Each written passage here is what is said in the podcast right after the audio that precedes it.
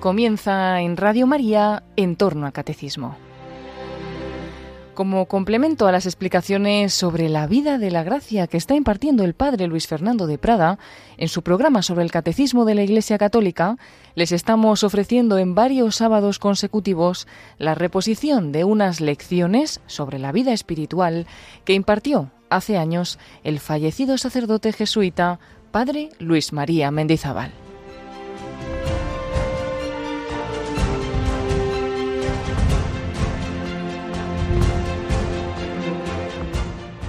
La relación interpersonal suelen distinguirla los autores espirituales en dos planos. El estado afectivo de compenetración mutua de enamoramiento por un lado, y luego los actos de amor momentáneos, concretos, activos por parte del hombre, o acción de Dios sobre el hombre, en ese diálogo de amor que podríamos llamar toques de amor, llamadas de amor o heridas de amor, solicitaciones y atracciones arrebatadoras en grado diverso que el hombre padece. Sería el aspecto activo o pasivo del amor. Sabemos bien que en toda actitud de amor, aun el acto de amor que llamaríamos activo, lleva siempre algo de pasividad, de receptividad, de permeabilidad. La amistad como tal, esencia de la vida espiritual y de la perfección espiritual, la ponen los autores espirituales en el estado afectivo, habitual, en eso que llamamos estado de amistad, aunque los actos y las pasiones de amor están relacionadas con ese estado, en cierta manera lo producen, lo preparan al menos, y el mismo estado de amistad tiende a esos actos de amor. Pero de todas maneras, el punto fundamental lo colocan en el estado habitual de amistad, en la unión de amor. En la experiencia de la fe suele vivirse, por tanto, la relación interpersonal entre Dios y el hombre en un doble plano, plano estable y permanente, y momentos fuertes, momentos de encuentro.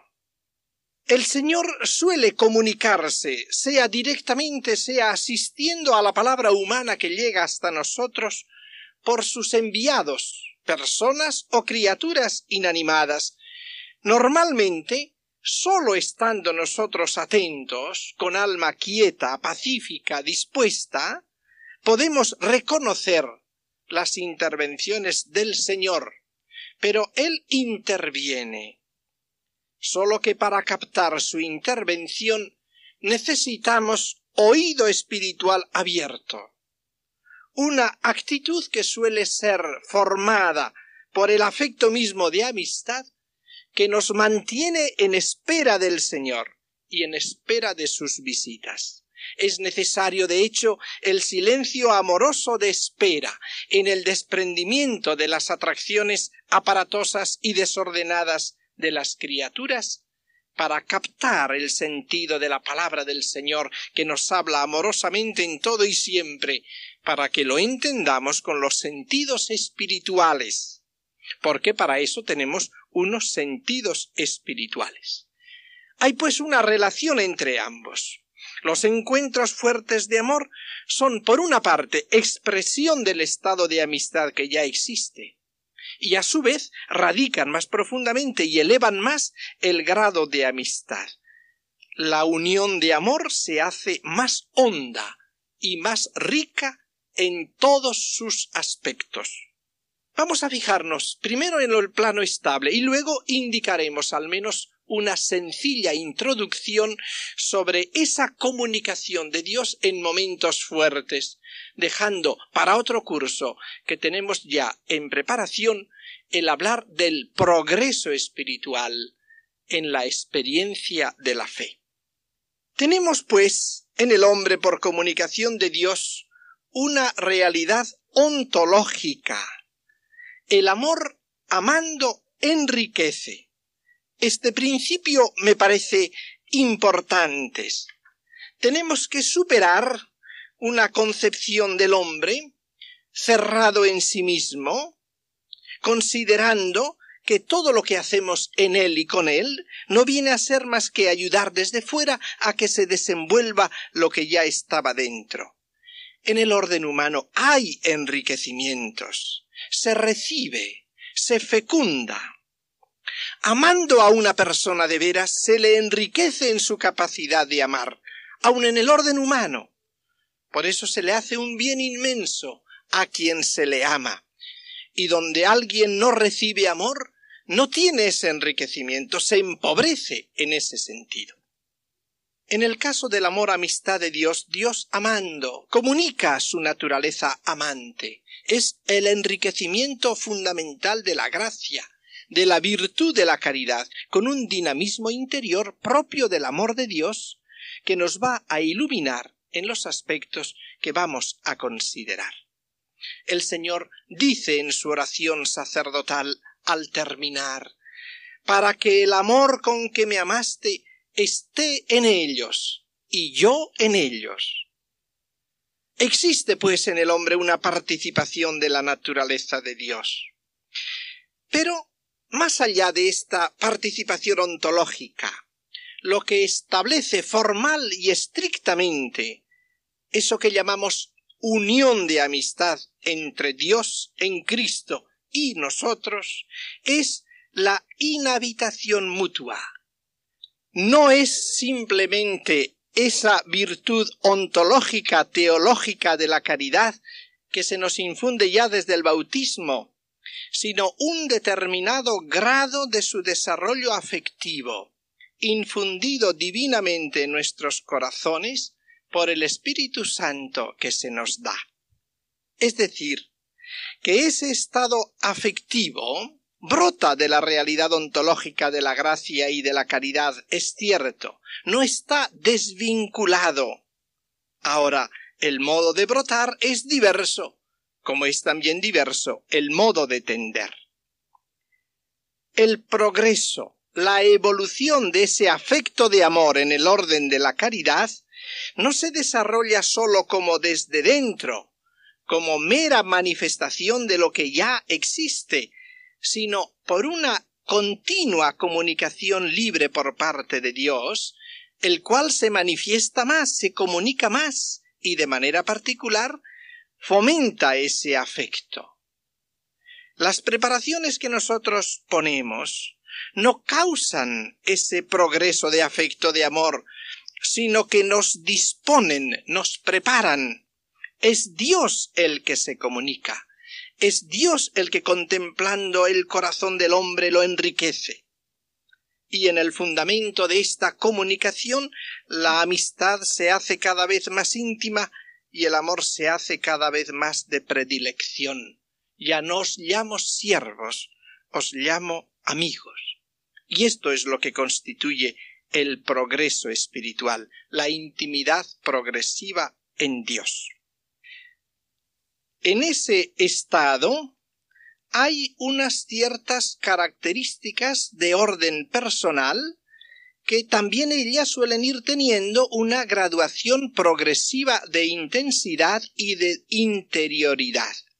Suelen designarse con términos, figuras, imágenes, símbolos, que suelen ser del orden y del campo del amor amistad. Pero creo que es bueno que las recordemos y las desmenucemos un poco. Ante todo, hay una verdadera comunicación mutua personal, una relación de intimidad afectiva, de autodonación personal, con una rica cordialidad. Eso es lo que se va estableciendo. Suele ir acompañada frecuentemente esta comunicación mutua personal del afecto amistad con resonancias emotivas, llamaríamos ahora sentimentales, es decir, del sentimiento, pero no se identifican con estas resonancias emotivas. Esta distinción me parece muy importante para todo lo que es vida espiritual. La mutua comunicación de amistad es en sí misma afectiva, es en sí misma amorosa, profundamente cordial, pero no siempre va acompañada de emotividad, ni de sentimentalidad, aunque este sentimiento o emoción puede acompañarle. Creo que lo podemos ver con claridad en el caso de una madre profundamente unida con su hija, una hija enamorada de su madre, ambas unidas íntimamente, y a esta experiencia de ordinario no suele acompañar una emotividad especialmente agitada, sino que es profundamente serena, y sin embargo, quien duda que es profundamente afectiva. Digo que esta advertencia es importante. No es pues que la relación sea puramente volitiva, no lo es. No es un acto de pura voluntad. Es un acto de adhesión profunda, más adentro de lo que es la emotividad del sentimiento. Y en algunos casos la vemos sin compañía de emotividad ni de sentimientos agudos. En otros casos, en cambio, sí que le acompañan. Diríamos que la experiencia misma espiritual nos da que la pura fe puede darse sin concomitancias sentimentales o emotivas, y puede ser en sí misma profundamente amorosa porque lleva dentro la cordialidad. Vamos a fijarnos ahora sobre esta base de ese estado profundamente afectivo de unión de amor, vamos a fijarnos, digo, en algunos de los términos o imágenes o símbolos que ayudan de ordinario para iluminar esta relación permanente de unión de amor. Estos términos podrían ser estar adherido, estar colgado, poseer, morar, son todos ellos términos del campo del amor. Estar adherido. La imagen es clara, es estar apegado, dos cosas que están apegadas. San Pablo en la carta a los Corintios lo enuncia, el que se apega al Señor se hace un espíritu con él. Estar adherido es algo propio, que tiene grados diversos. Esa adhesión es más o menos íntima, más o menos profunda, pero es propia del estado habitual de amistad. Estar colgado de Dios, palabra predilecta de San Gregorio Magno que él usa con frecuencia, quiere decir que la vida del uno está pendiente de la del otro. Lo leemos en aquel texto del libro del Génesis, cuando al pedir José que quedara con él y trajeran a su hermano pequeño Benjamín, le dicen sus hermanos Si viene Benjamín, como el alma del anciano Jacob está colgada de la vida de Benjamín, morirá. Ese estar colgado es otro término de este amor, de ese estado de amor. Diremos que el que vive la unión de amor está colgado de Dios. Es su vida Dios, moriría sin Dios. Poseer es otro término del amor que, como todos estos símbolos, es mutuo. Es el uno está colgado del otro y el otro colgado del uno. En el poseer es término también mutuo, es poseer a Dios y es ser poseído por Dios.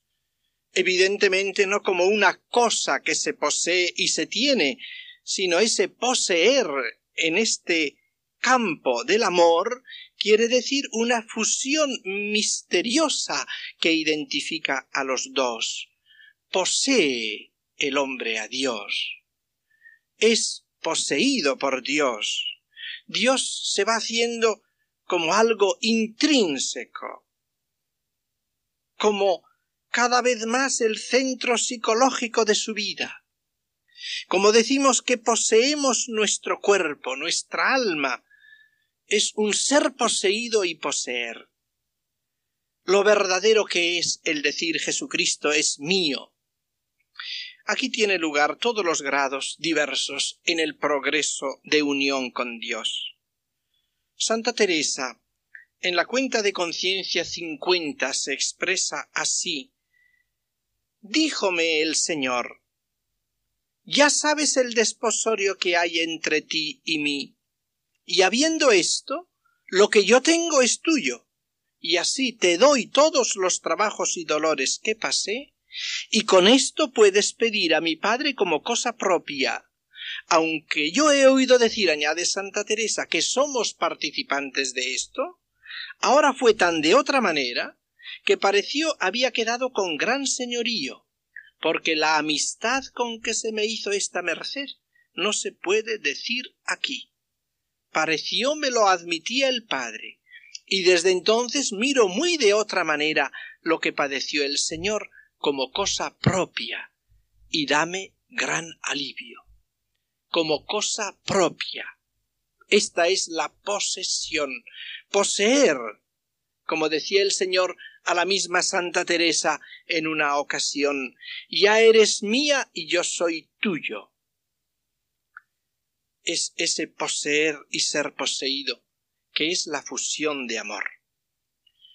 Otro término en este campo de la unión estable de amistad y de amor es el de morada, morar en Dios y Dios en nosotros. Esa morada también es un término que añade a la noción de presencia el matiz de intimidad, de inmanencia personal.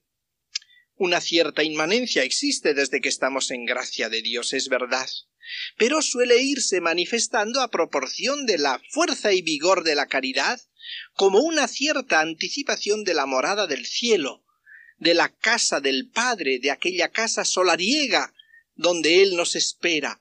Y aun en el tiempo de la prueba el Señor suele manifestarse muchas veces, y lo hace al hombre que mora en su corazón, que Él está dentro, permaneced en mí y yo en vosotros.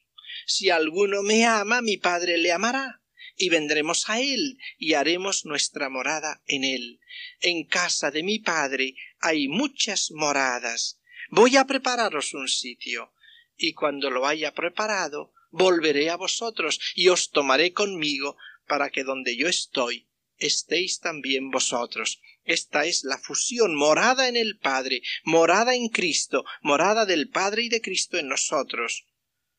Aun en los momentos de prueba, el Señor no raras veces hace sentir, y hablo de ese sentimiento íntimo, no de una emotividad concomitante, hace sentir que Él está morando dentro.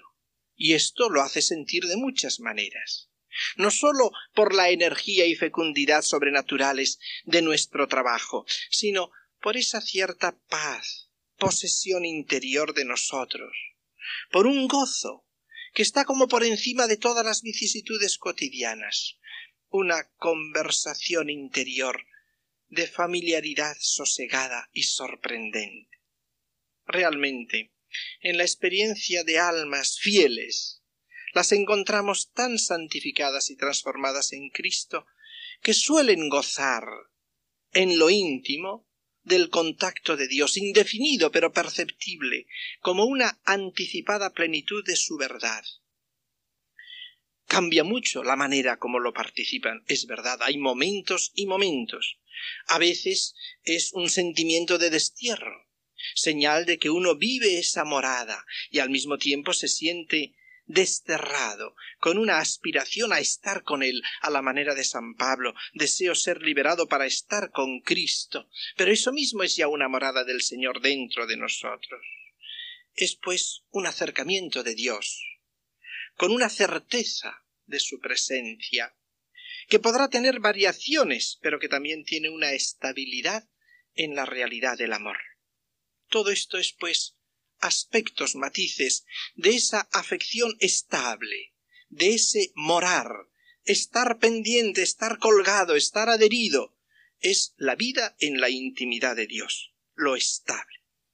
Digamos algo sobre los momentos, pero sólo como una introducción, ya que, como decíamos, habrá lugar para desarrollar más ampliamente en otro curso el progreso de la vida espiritual. Solo voy a referirme a la verdad de la comunicación de Dios con nosotros. Y aquí voy a decir unas palabras con las cuales concluiremos la exposición de este breve cursillo. El mundo de la fe es un mundo que no solo tenemos que creer que existe, sino que tenemos que vivir.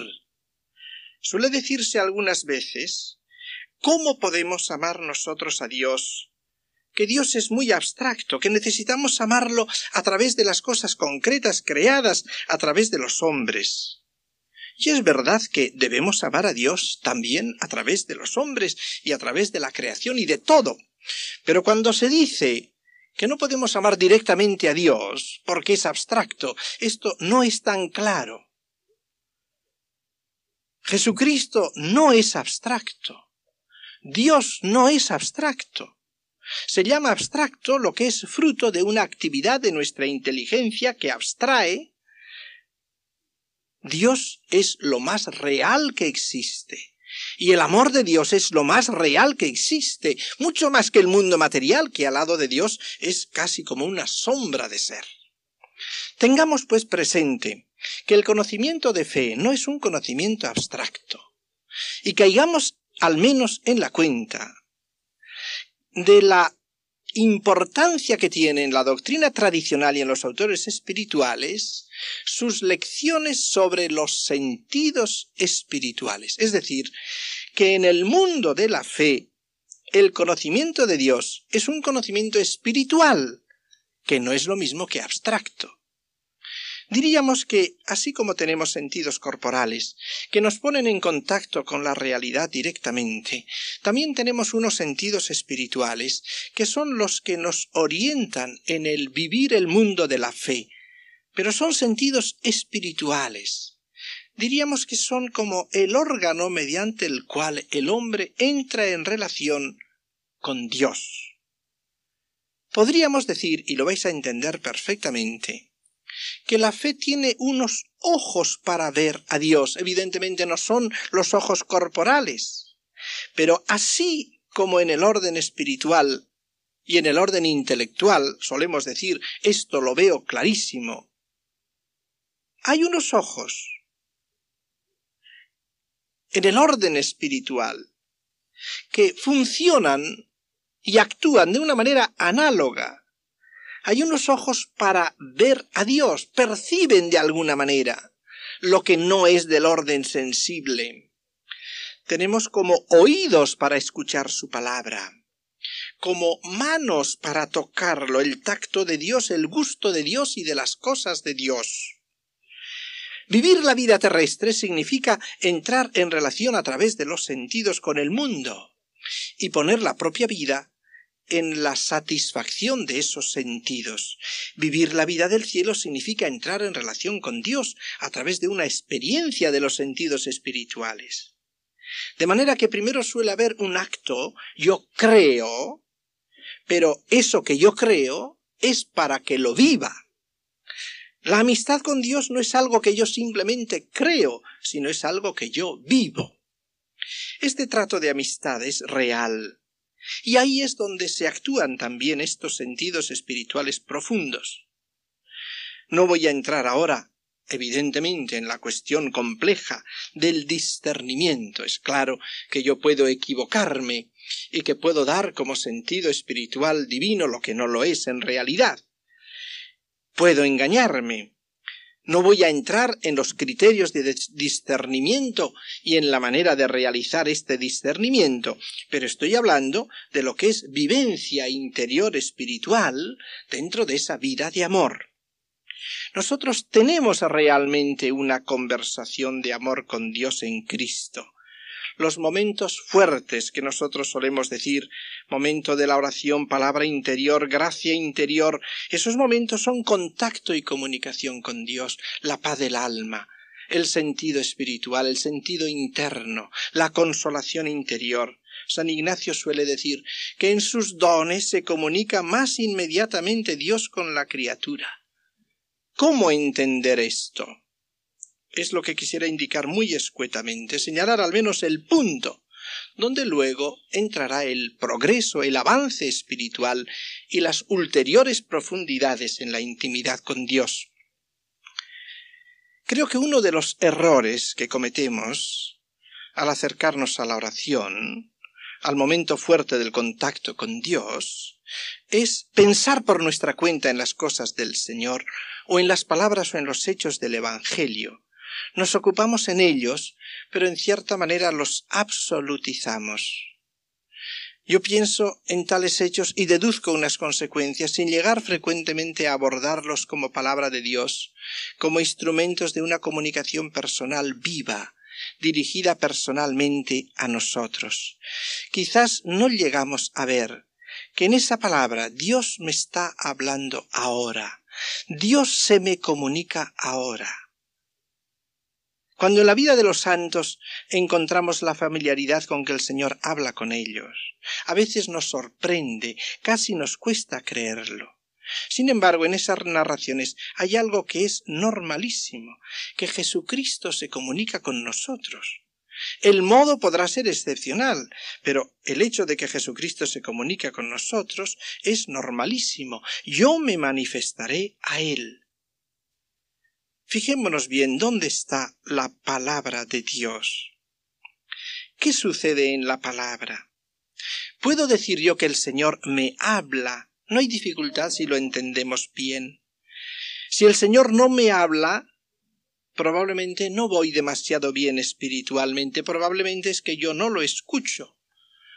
¿Qué es, pues, la palabra? La palabra es un puente para transmitir algo mío al otro y luego deja de existir la palabra como sonido. Lo transmitido queda, lo importante queda.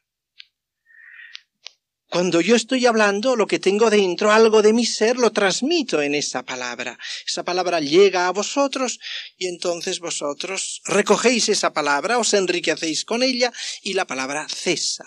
Ese es el misterio de la palabra. En las comunicaciones, cuando Dios habla, transmite un contenido sin usar esas palabras sonoras, sin usar una palabra material. Pero lo importante no es el sonido de esa palabra, sino esa comunicación y esa transmisión. Dios da a entender, ilumina. El camino por donde lo da a entender es secundario. Dar a entender, ahí está lo importante. Se comunica, transmite, nos habla. Y este es el punto fundamental. Dios nos muestra algo cuando nos hace caer en la cuenta de su valor a la luz de la fe, de su valor divino, a través quizás de realidades creadas naturales, pero a las que acompaña una luz interior que hace grabarse en nuestro corazón su mensaje. No hace falta que haya intervención en el mundo físico, ni hace falta que haya vibración de sonidos, lo importante es esa iluminación que el Espíritu Santo forma en nosotros y por eso en la acción del Espíritu Dios nos habla a nosotros. Esta es la grandeza de la realidad de nuestra unión con Dios y este puente de comunicación nuestra con Él. La amistad con Dios en Cristo es una realidad a la cual hemos prestado atención hasta ahora una realidad grandiosa de parte de Dios. Veíamos la sed de Dios, la sed que Dios tiene del amor del hombre, Dios que ha querido amarnos libremente, el misterio del cuasi sufrimiento de Dios por el rechazo de parte del hombre de su amor. Este amor de amistad en el hombre es una realidad profundamente afectiva por su naturaleza misma, y vive el hombre con Dios este misterio de relación interpersonal que es el fondo de la vida cristiana.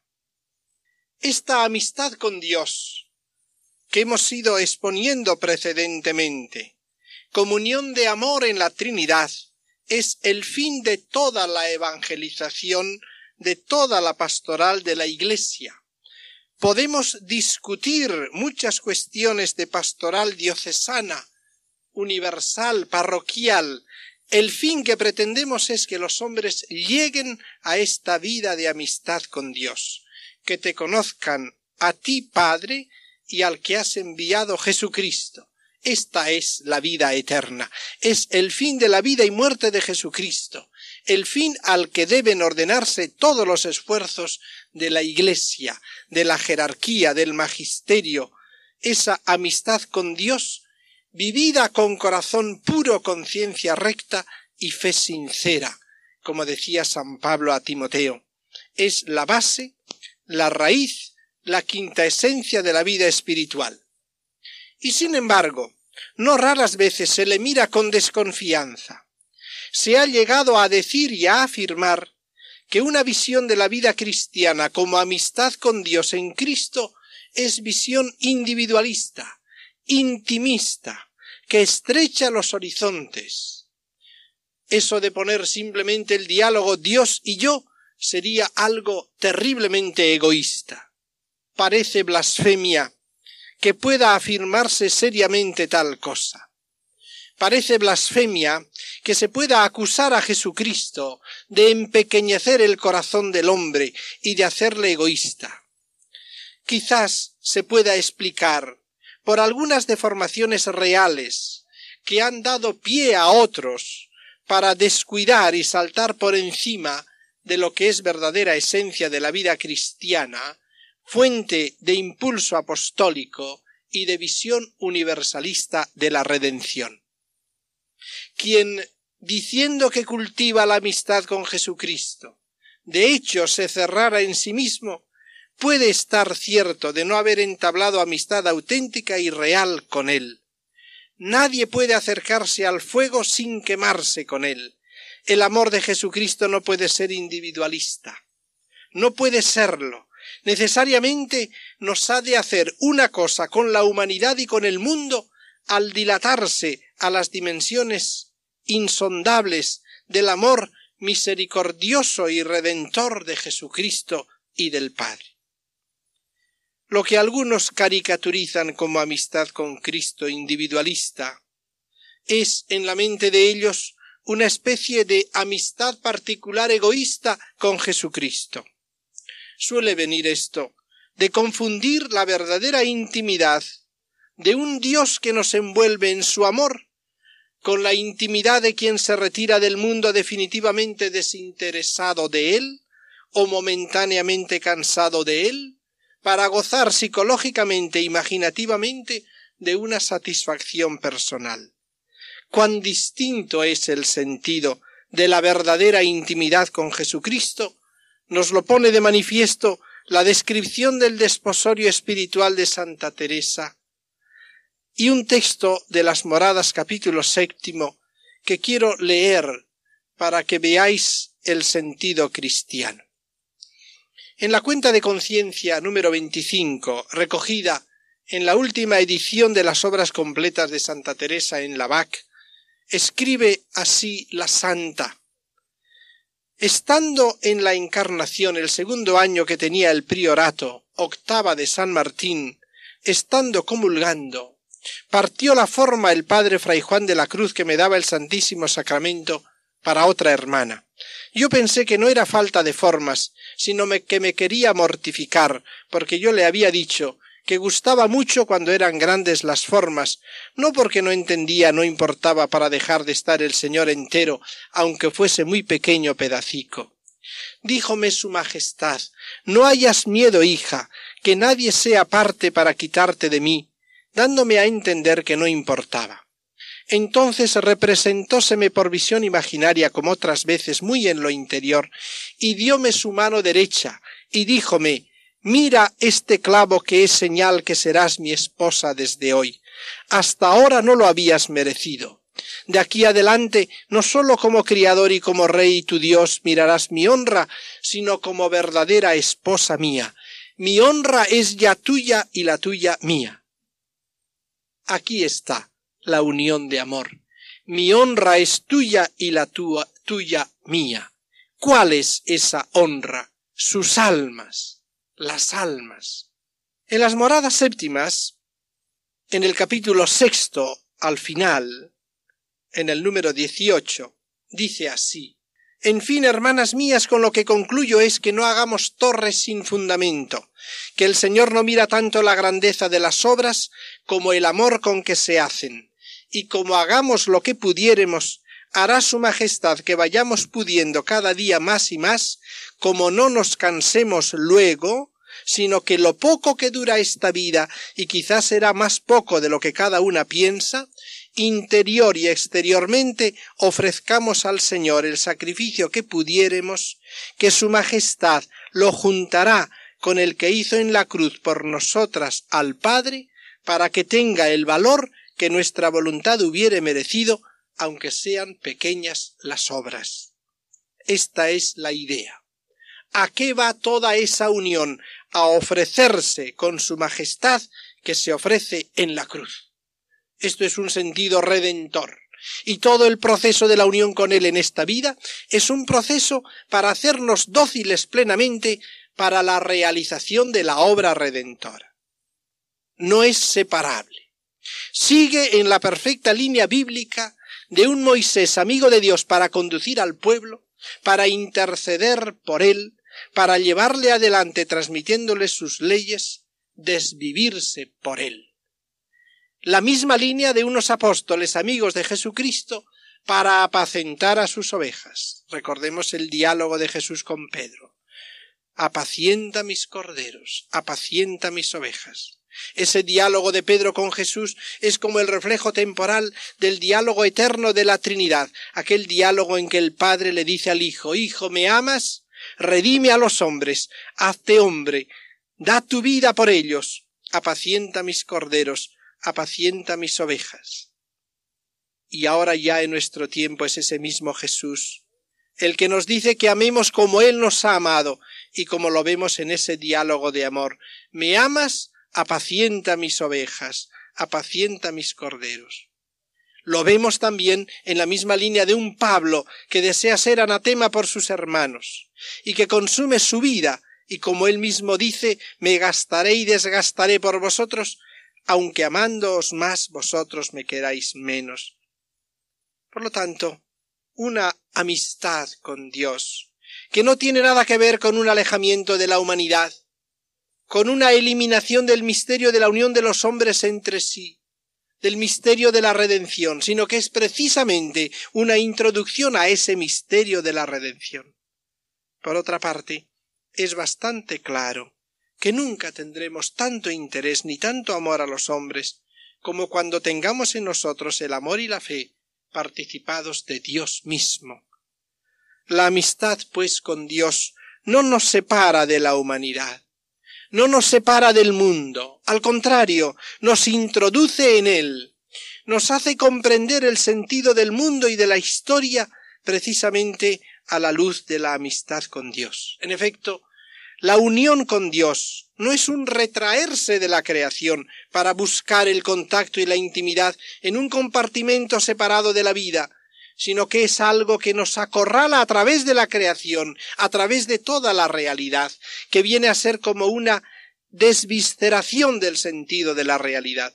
Lo que nos enseña es cómo el amor de Dios nos acorrala en el mundo, por todo el mundo, nos explica el sentido de todo lo que nos rodea.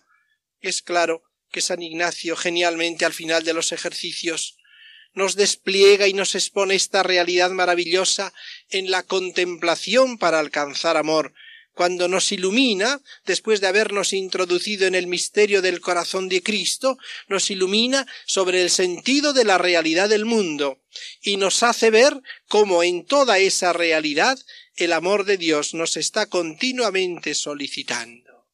Es claro que el proceso para llegar a esa comprensión del mundo es que al revés de lo que sucede en un amor personal entre los hombres, no hay nada de lo que existe en el mundo que no venga de Dios. Por lo tanto, no son cosas marginales de nuestra relación de amor, sino que es ese mismo Dios el que ha dispuesto cuanto me rodea, y no hay nada que haya escapado a su conocimiento y providencia, es decir, que toda la creación está implicada en nuestro amor de amistad entre Dios y yo. Por eso no es marginal, sino que juega en nuestro mismo amor, y nuestro amor se integra en toda la realidad existente. Solo que San Ignacio en esto lo hace muy bien, para que nosotros podamos entender el valor y el sentido de amor que rodea toda la creación, que realmente en el plan de Dios es así, la eminente realidad expresada en la creación es esa, la eterna inclinación de Dios hacia cada hombre, eso es lo que quiere decir toda la creación y es real, un amor íntimamente presente en todo, operante en todo, transparente en la realidad, en todo nos está amando Dios, en todo nos acorrala con su amor, lo más grande que sucede en el mundo cada día es que Dios en él y por él me ama y yo le amo. Todo me está revelando esa presencia del amor solícito de Dios. Es una realidad grandiosa. Pues bien, para conocerla, en San Ignacio ha precedido el contacto personal con Cristo. ¿Por qué? Yo lo explicaría así. El proceso por el que nosotros llegamos a esta luz es a través de la palabra de Dios, de la palabra hecha carne, que viene a ser como signo formal de la comunicación de amor que nos hace en el mundo y a través del mundo. Yo diría que Jesucristo, la palabra de Dios encarnada, la declaración de amor a nosotros, Jesucristo viene a ser como el billete que acompaña a este regalo grandioso del mundo en el que está impreso un texto de amor. Eso es Jesucristo. En medio del mundo es como el billete de palabra de amor, que me explica cómo todo viene de Él. Si no tuviese yo esa presencia de Dios encarnada, que me ama hasta dar su vida, no comprendería que todo este mundo es una obra de amor de Dios no lo comprendería. Creería que a lo más es una bondad de Dios, que me ha puesto en un cierto paraíso, pero no comprendería que es una solicitación de amor de Dios que me invita a vivir en amistad con Él. En cambio, después de la encarnación, sí. Cuando he visto que ese Dios me ama hasta dar su vida, que me invita a una intimidad de amor, entonces sí. Es pues un gran regalo y mientras yo contemplo ese regalo, ese billete de amor, él mismo me lo lee, porque está presente, y él me lo refiere personalmente como expresión de amor dirigida a mí. Como decíamos ayer, la declaración de amor de Dios es palabra dirigida a cada uno, dirigida a ti, que te da el sentido de todo el amor que se desarrolla en las demás criaturas que tienes ante los ojos. Y te explica cómo todo eso viene de ese mismo amor, que quiere darse del todo como verdadera obra de amor. Es decir, que Él mismo te asiste con su Espíritu Santo en el descubrimiento de los detalles de su amor, y te los explica y entonces te ilumina, y es cuando caes en la cuenta de que no son simples obras grandiosas de un Dios excelso, sino son obras hechas por amor personal a ti en toda la creación, lo cual es muy distinto. Una cosa es ver un paisaje y otra es ver ese paisaje como expresión de amor de Dios. Como es muy distinta la manera como mira una corona preciosa, un técnico que entiende de la preciosidad de la joyería, y como la ve un técnico que además de entender es el destinatario amoroso de quien ha hecho esa maravilla de corona por amor. Y eso es la creación. Por lo tanto, esta amistad de Dios no nos arranca en este sentido de la creación. Y es bueno comprender que el universo, la historia, hasta en sus momentos oscuros y en sus momentos de prueba, están puestos para mantener abiertos nuestros ojos de hijos de Dios, de amigos de Dios, para mantenernos en actitud de amigos de Dios, sabiendo que Él se nos acerca en todo ello. Es un ejercicio que hay que mantener siempre despierto. Este aspecto es pues ya en sí mismo muy importante. La amistad de Dios en Cristo no nos separa del mundo, no. La amistad con Dios en Cristo no sólo no nos separa del mundo, sino que nos enseña a comprender el sentido del mundo con otra luz, con la luz de la realidad de ese amor. Pero es que además nos hace amar a los hermanos. También este aspecto es importante. En efecto, el evangelista San Juan insiste continuamente en que no se puede amar a Dios con amistad verdadera sin que amemos a los hermanos. Él indica que no se puede amar a Dios sin amar a los hermanos.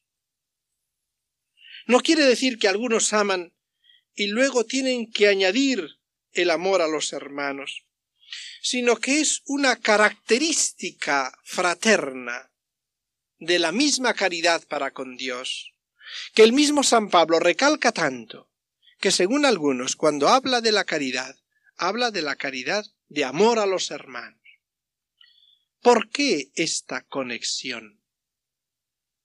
Hay un precepto del Señor, es verdad, pero no es sólo por un precepto exterior, sino por la naturaleza misma interior de la caridad. Dios ha mandado que amemos a los hermanos porque es exigencia de la naturaleza divina participada en nosotros. De hecho, ese amar al hermano es un mandamiento que se da en la última cena como testamento de Cristo, como voluntad suprema de Cristo. Y lo da este mandamiento el Señor cuando Él mismo hace posible el cumplimiento de ese mandamiento, cuando va a darnos ese enriquecimiento nuevo, esa caridad nueva, con la cual podamos, de hecho, vivir el mandamiento nuevo del amor. Él hace, pues, posible el cumplimiento de ese mandamiento nuevo. Él nos va a dar el amor con que podamos amar al hermano. Sólo cuando Él nos da ese amor en el Espíritu Santo, nos ordena también que lo pongamos en práctica, y nos ordena por el impulso mismo del amor. Por eso la caridad es criterio auténtico del discípulo, porque es algo institucional. Ha de ser un amor activo, un amor manifiesto, un amor grande, que nos debe no puede confundirse con sus deformaciones, con sus falsas limitaciones, que nos debe invadir, llenar, inflamar, hasta tal punto que los paganos puedan discernir claramente por ella al discípulo. No digo que se conviertan, pero por lo menos notan, en esto conocerán que sois mis discípulos, que hay algo nuevo, que hay algo especial. Todo esto está diciéndonos que por la sangre de Cristo y la redención de Cristo se está introduciendo en el corazón del hombre algo totalmente nuevo. Esta novedad tan recalcada en el mandamiento y en la realidad de la caridad excluye de golpe toda interpretación que vea en la caridad simplemente una ternura filantrópica excluye todo aquello que puede darse en los hombres sin que sean discípulos de Cristo. Lo excluye, no lo niega, lo excluye. La novedad consiste precisamente en ese carácter divino y cristológico. Cómo el Padre me amó, cómo yo os he amado.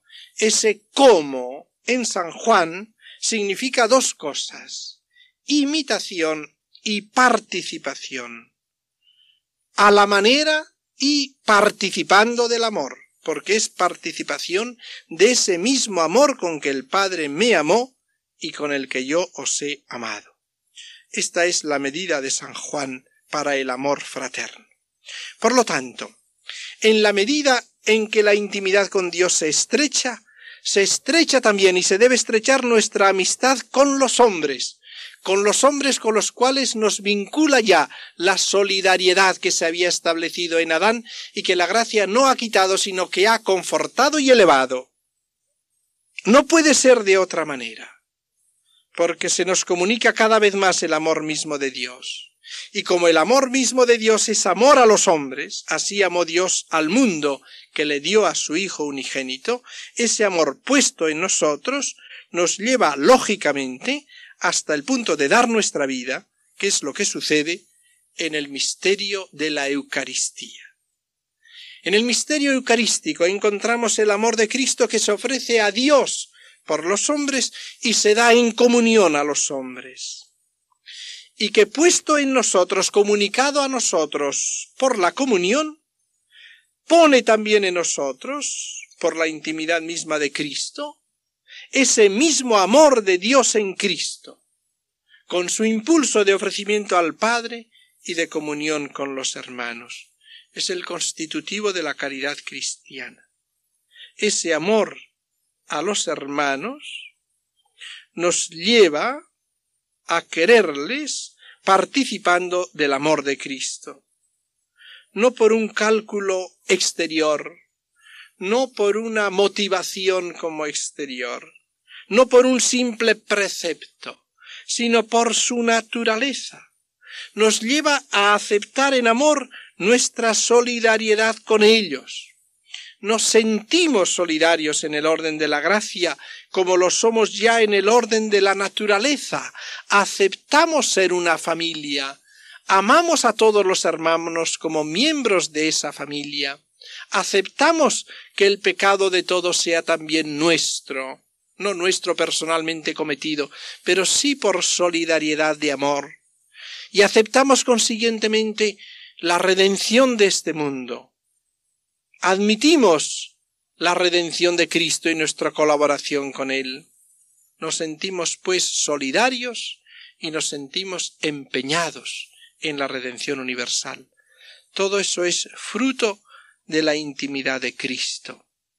Cuanto más participamos en la intimidad del corazón de Cristo, más participamos de su amor redentor, de su misericordia redentora, más sentimos en nosotros la repercusión de aquel cuasi sufrimiento misterioso y más sentimos en nosotros el amor que nos identifica con todos los hermanos.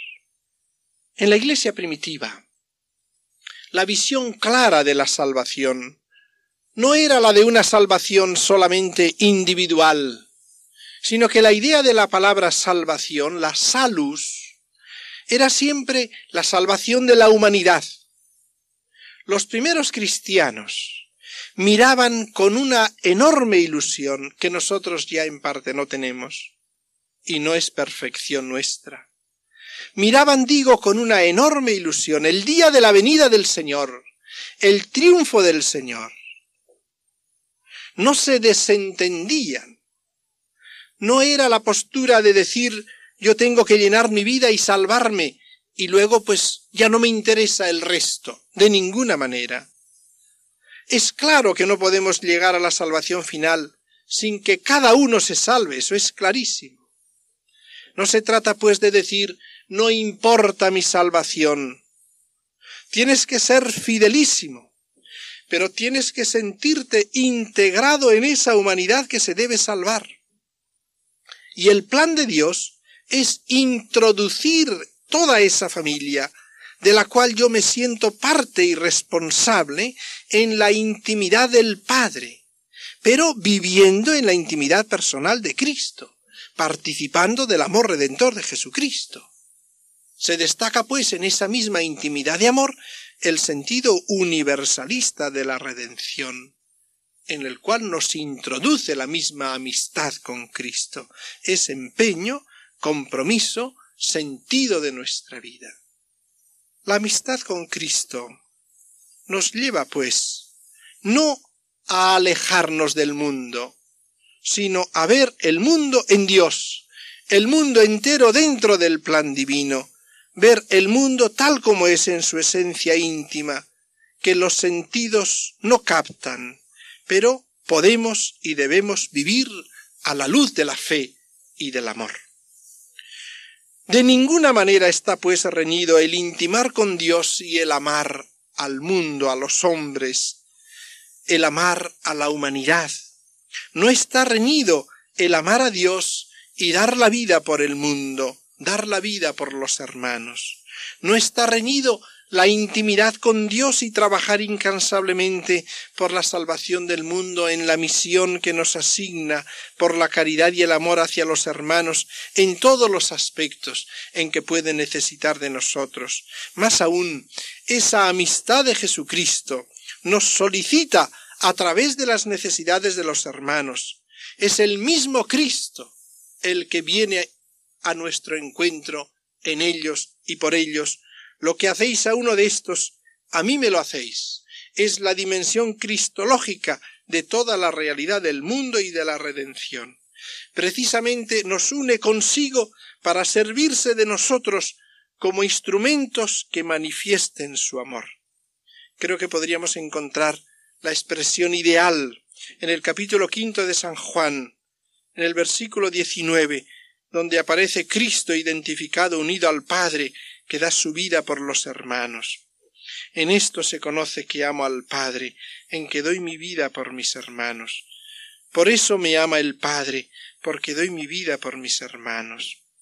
Así se muestra el amor del Padre en mí, que pone en mí un amor para dar la vida por ellos. Pues bien, en el capítulo quinto de San Juan, Jesucristo nos dice, en verdad os digo, el Hijo no puede hacer nada por sí mismo, sino que lo que ve hacer al Padre, eso lo hace también el Hijo.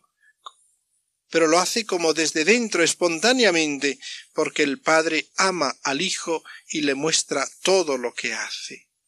Lo que nos enseña pues esta visión y esta amistad espiritual profunda es actuar sin interrumpir nunca el dejarse amar, ni el diálogo de amor, sino manteniendo la suavidad permeable de nuestra docilidad permanente y dejando paso al amor que desciende de arriba.